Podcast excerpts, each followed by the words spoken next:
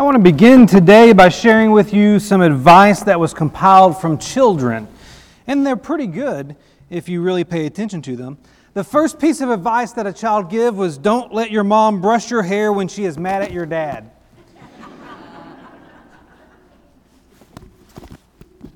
the second piece of advice that was given is if your sister hits you, don't hit her back. They always catch the second person. You can't trust dogs to watch your food. You can't hide a piece of broccoli in a glass of milk. Sometimes the best one in the play is the one with the fewest lines. Now, that's actually quite brilliant. If you want a kitten, start out by asking for a horse. That's a pretty good move. Never tell your mom her diet is not working. That's great for uh, husbands as well. when you're dressed up like a princess, it's easier to act like one. If you want someone to listen to you, whisper. Never try to baptize a cat. Based on Brother Jim's communion remarks, this one is true. When you want something expensive, ask your grandparents. And finally, don't say that the last one is a rotten egg unless you're absolutely sure there's a slow kid behind you. I like that one. See, we can learn a lot from children, and that's exactly what we're going to do today. Now, last week we introduced a new sermon series that we're calling Likewise.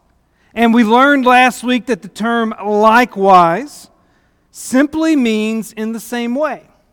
So when Jesus said, You go and do likewise, he was saying, You go and do in the same way as someone else. And since Scripture identifies Jesus as the one who called us to follow him, the one who gave us an example, and the one who we are to walk in the same way as, then he is our likewise. He is the one we're to go and do like. So, the premise of this series is to investigate what Jesus did so that we can, in fact, imitate him. And today we're going to examine the one story in all the Bible that tells us about Jesus' childhood. Now, we read it just a moment ago, Luke chapter 2, verses 41 through 51. And the whole story boils down to this Jesus and his family traveled to Jerusalem for the annual Passover when he was 12 years old. When Jesus' parents began the return trip home to Nazareth, they couldn't find Jesus in their caravan. So they went back to Jerusalem, and when they did, they found Jesus at the temple studying with the teachers of the law after a, an interesting exchange between Jesus and his parents that seems to provide a profound statement that hinted to his understanding of his identity, he then returned home with them. Not a long story, not a complicated story necessarily, but profound nonetheless. You see, when we started this series and, and, and you knew that I was going to spend some time examining Jesus' life, I, am sure the stories that you thought about were miracles and, and uh, encounters with, with people that had challenging theological statements to them. But this, at 12 years old, is just as useful for us to glean from as any story in the life of Jesus. So we're going to start right here. Start right here looking at the life of Jesus because even as a 12 year, old boy, he's teaching us what we should do. See, the question we want to ask this morning is what does this story, the, the only story that tells of Jesus' life between his birth and his baptism, what does this story teach us about going and doing? And to answer that question, we first need to look at what Jesus did here. And the first thing you're going to notice is that Jesus went to Jerusalem because that's what God commanded. Now, I know that some of you are thinking Jesus actually went to Jerusalem because his parents made him do that. And to some degree, that's true. He was only a child at the time. He didn't have a whole lot of say so in what was going on in his life. And there are some of you who are children here today who are like, I understand what that's like. I didn't want to get up and come here today. My parents made me come. There are some of you who are parents now who can say that about your own parents, and now you're doing it to your children. And Jesus' parents did the exact same thing to him. Jesus' parents made him go to Jerusalem regardless of whether or not Jesus wanted to go. He did not have any say in the matter. But consider for a moment why Jesus' parents went to Jerusalem in the first place. Luke chapter 2 and verse 41 tells us that they went to Jerusalem for the feast of the Passover. Here's what you need to know about Passover Passover was one of the three annual festivals that Jewish men were required to celebrate in Jerusalem. So if you hold your place in Luke 2 and you skip back to Deuteronomy chapter 16 and you look at verse 16 of Deuteronomy 16, you'll see that it says, Three times a year, all your males shall appear before the Lord your God at the place that he will choose. At the feast of unleavened bread, at Feast of Weeks and at the Feast of Booths. Now, I know what you're thinking. That didn't mention Passover at all. Nowhere did it say Passover. It said three different feasts. It said the Feast of Unleavened Bread, the Feast of week and, Weeks, and the Feast of Booths. Now, here's the thing about Passover. Passover, which you probably know, commemorates the Exodus, commemorates God's salvation of the Jewish people from their time of enslavement in Egypt. Passover is the opening feast of the seven day feast of unleavened bread. It's opening night, it's inauguration for the feast of unleavened bread.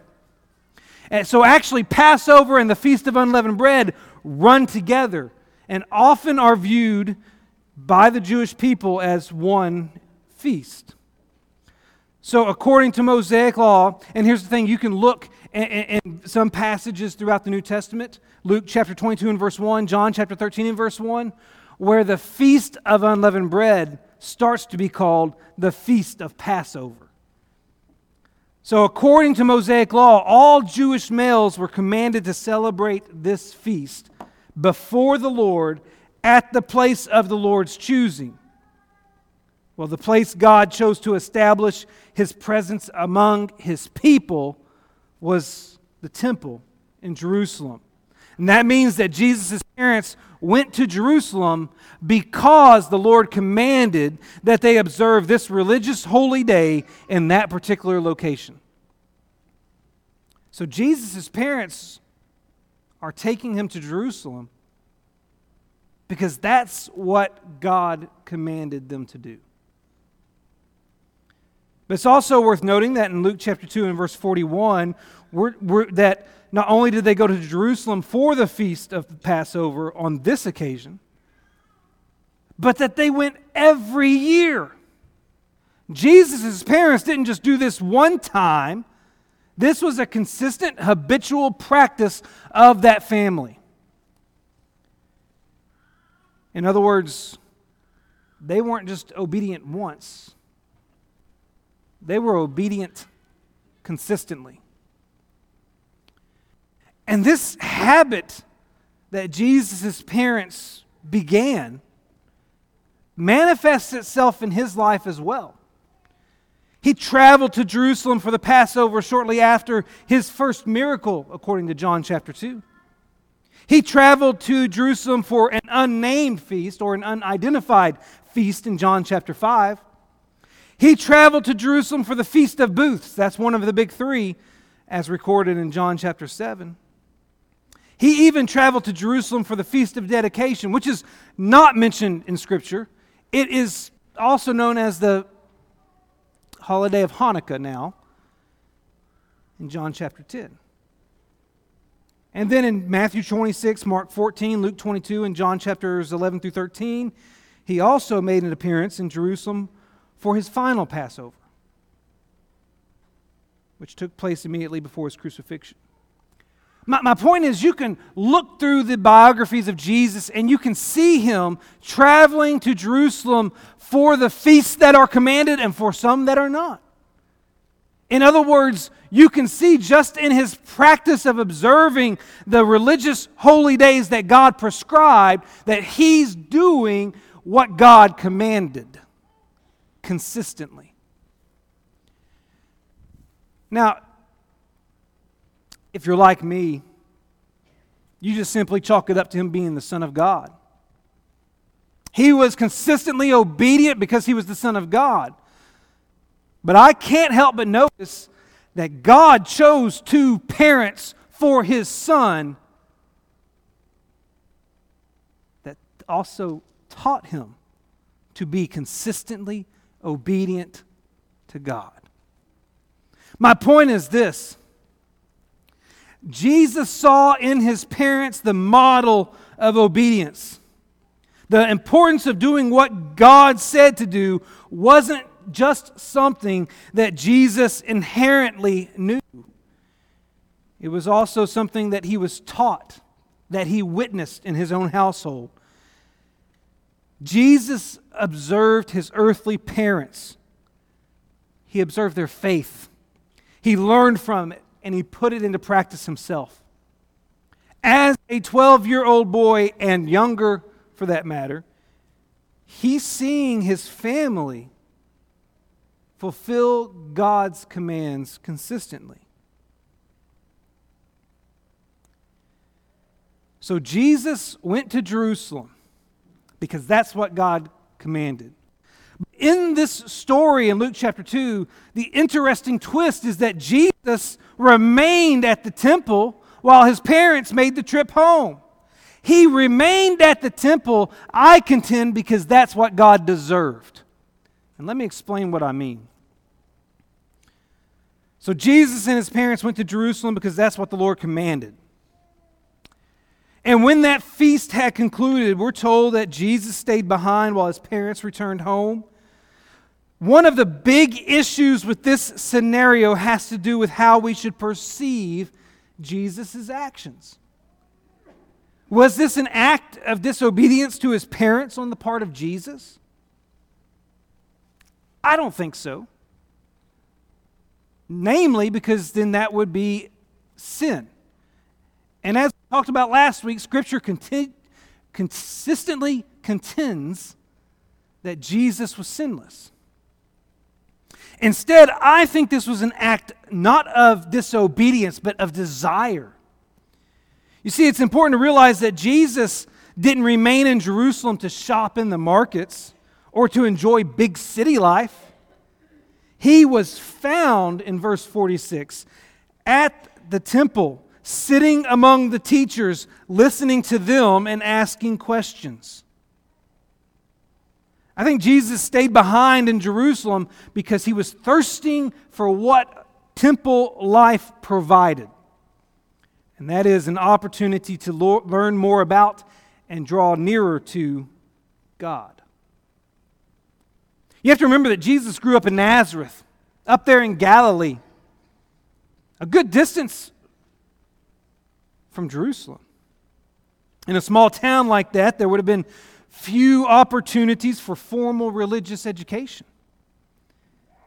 Scholars have pointed out that Jesus would have attended the synagogue school as a child and received instruction in the scriptures at home, but he would have had few, if any, opportunities to receive a formal religious education like Paul, who sat and studied at the feet of Gamaliel, according to Acts chapter 22 and verse 3. So, in this moment, it seems that Jesus was making the most of the opportunity of learning while he was in the center for such education. And when Jesus' parents found him at the temple, look at his response. It's in verse 49 of Luke 2. Why were you looking for me? Did you not know that I must be in my Father's house? Now, that's the way the majority of our English translations translate this passage, but the New King James Version and the King James Version offer a different translation, which is just as appropriate. Didn't you know I needed to be about my father's business? What is Jesus saying? Is he, is he being disrespectful? I don't think so. I think there's more to this statement than we often recognize. And it's worth pointing out because these are the first chronologically recorded words ever uttered by Jesus. I think, as one author wrote, he was genuinely confused by his parents' searching.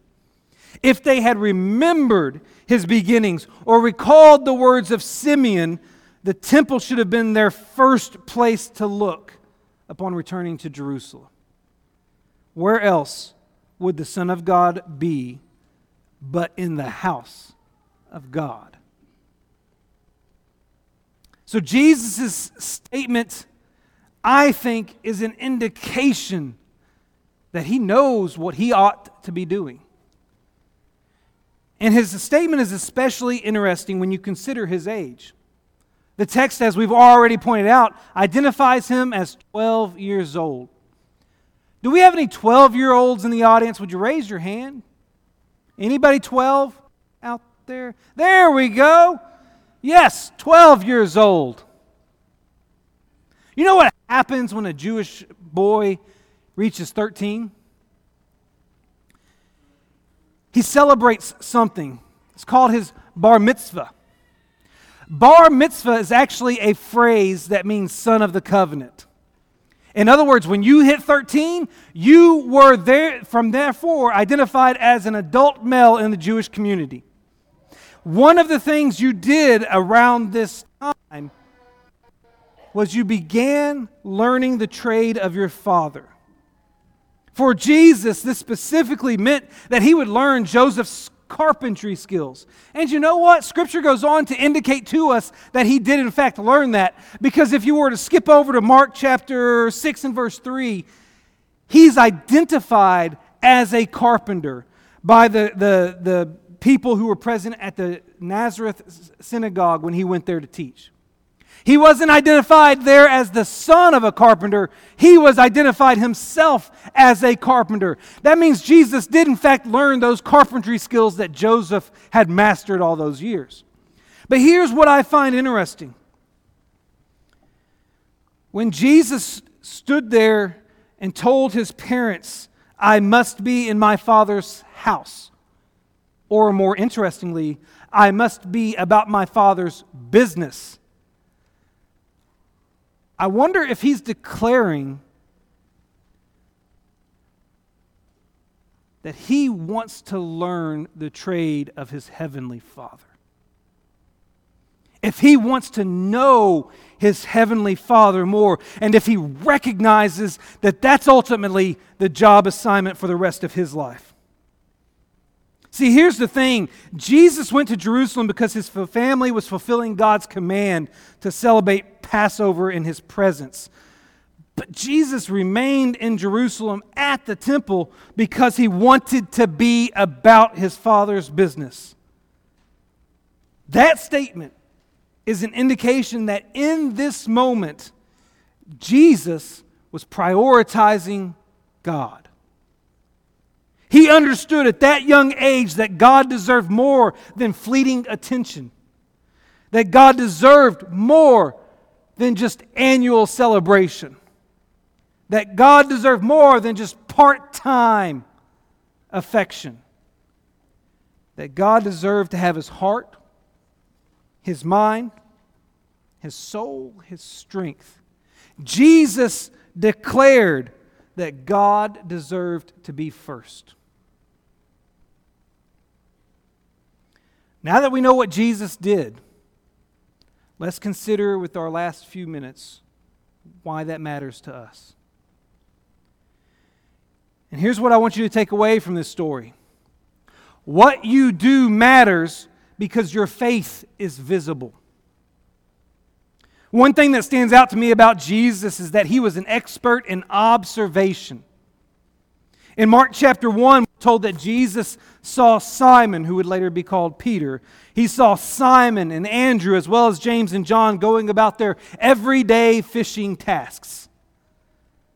These aren't the guys that most people would want to be their disciples because they're, they weren't highly educated, nor were they wealthy benefactors. But Jesus saw in them exactly what he was looking for in followers.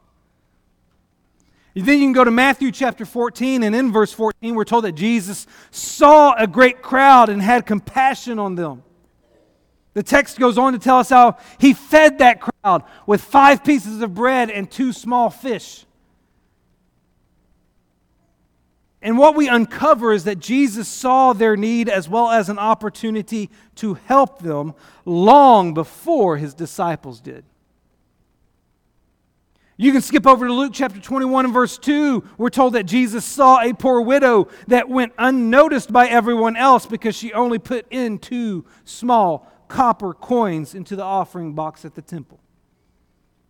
While this impoverished woman went unnoticed by everyone else because her contribution was insignificant in its amount, Jesus saw her unselfish sacrifice because she gave everything she had left.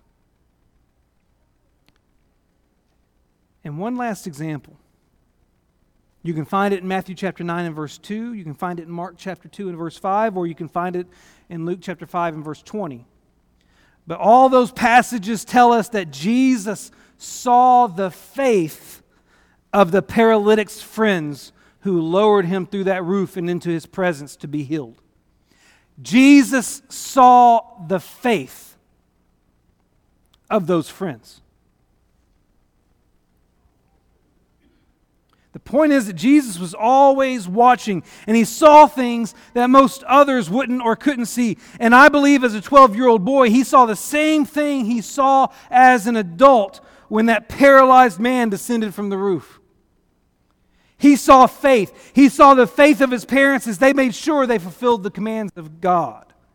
And I think sometimes we de emphasize the visibility of our faith because Jesus said in Matthew chapter 6 and verse 1 that we should practice, not practice our righteousness before other people in order to be seen by them. And then he said in, in Matthew chapter 23 and verse 5, or I should say, he condemned the Pharisees in Matthew chapter 23 and verse 5 because they do all their deeds to be seen by others. And so we get it in our heads that it's okay for our faith not to be seen because he condemned it when the, hip, when the Pharisees did it, and he told us that we shouldn't practice our righteousness to be seen. So therefore, our faith doesn't need need to be visible.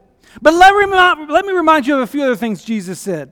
In Matthew chapter 5 and verse 16, he instructed us to let our light shine before others so that they may see your good works and glorify your Father who is in heaven. And then Peter, 1 Peter chapter 2, verse 12, instructs us to keep our conduct among the Gentiles honorable so that they may see our good deeds I'm, I'm channeling my inner Ben right now. So that they may see our good deeds and glorify God on the day of visitation. See, we're supposed to make our faith visible. That's what go and do is partly about. To make our faith visible to the community that we reside in. Because we want them to realize that there are genuine Christians out here who care about them and who absolutely love the Lord but they've got to see it. Jesus condemned displays of faith that were intended to bring glory to self, but he commanded, commanded displays of faith that are intended to bring glory to God. That's what go and do is about. What you do matters because your faith is visible, more so than the font on the screen. But what you do matters also because your priority is chosen.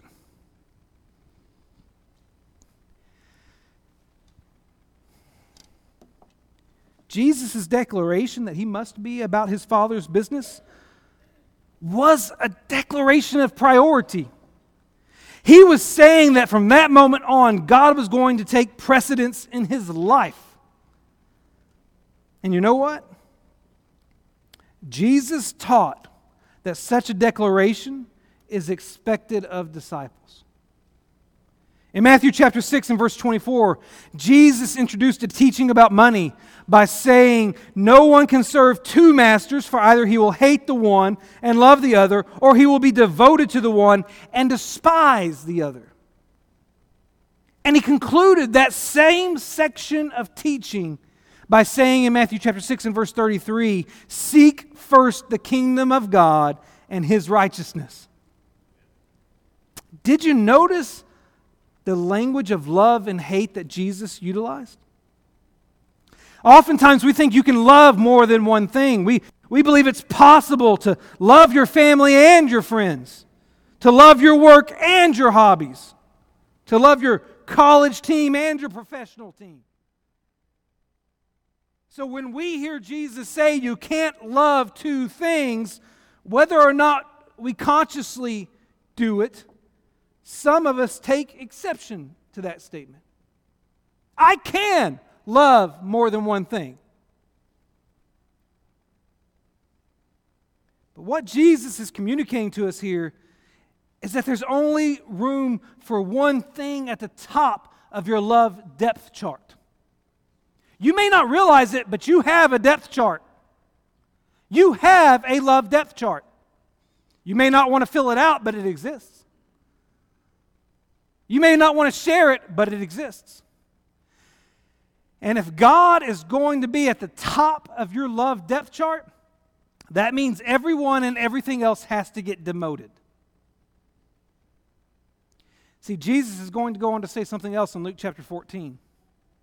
It's Luke chapter 14, verse 26, that Jesus says, If anyone comes to me and does not hate father and mother, wife and children, brothers and sisters, yes, even their own life, such a person cannot, let me repeat that, such a person cannot be my disciple. Was Jesus really calling on his followers to hate people? We know that there's no place in Jesus' teaching for literal hatred because elsewhere he commands us to love even our enemies. So obviously, Jesus is not saying that we have to hate people in order to follow him. So, what then is he saying? In the Bible, hating can mean something like loving less. That's the case in Genesis chapter 29 and verse 31, where we're told that Leah was hated by Jacob. Honey, that's not the case with me. That terminology is not saying that Jacob despised or disliked Leah, but that Jacob loved Leah less than he loved Rachel. In the same way, when Jesus said that one must hate his or her family in order to be a follower, he wasn't saying that we should dislike them, but that we should love him more. The point he's making is that discipleship requires devotion. Discipleship requires prioritization. Discipleship requires us to declare who our one and only master is. Discipleship requires us to put the Lord at the top of the depth chart. See, prioritizing God means loving Him above everything else. That's why the greatest command is to love the Lord your God with all your heart, with all your soul, with all your mind, with all your strength. And you know who said that? Jesus. Mark chapter 12 and verse 30. What you do matters because your priority is chosen and your priority is going to be seen. It's going to be visible. It's going to be visible in the decisions you make, in the attitudes that you present, in the relationships you develop in the places you go, in the activities in which you engage. It's going to be evident in how you spend your money, how you book your calendar, and how you spend your time. It's going to be evident on Sunday just as easily as it's going to be evident on Monday. What is your priority? Because I'll be honest, for the past year, our priorities have been challenged Some of us have succeeded with priorities, some of us have failed. And I hate to tell you this, but it can be visible.